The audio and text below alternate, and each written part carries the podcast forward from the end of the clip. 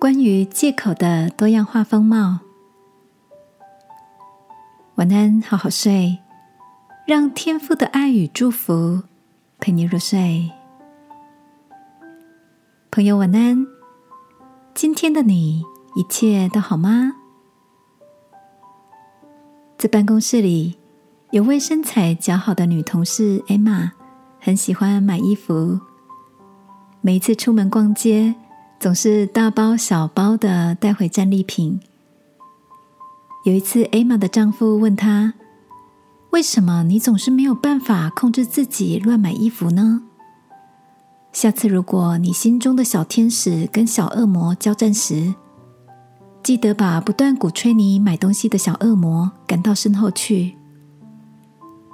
过了几天，下班回家时，艾玛又拎了一袋新衣服。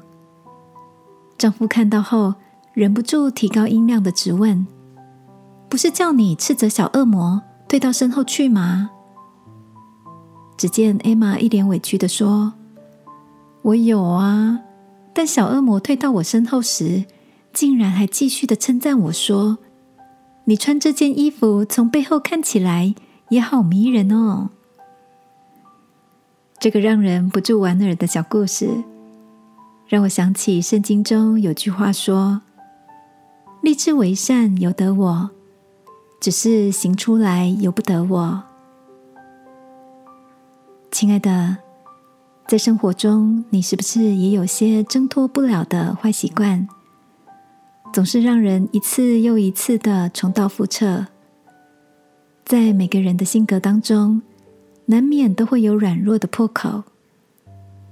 若要依靠自己改变，总是常会陷入欲振乏力的僵局。今晚，让我陪你一起来到天父面前，求他赐下力量，让我们不再依靠自己，不再编织各种美丽的借口，而是靠着天父所赐下的智慧，来告别那些不好的旧习惯吧。亲爱的天父。我需要你赐给我力量，跟不好的习惯说再见。在我做选择时，能够照你喜悦的心意而行。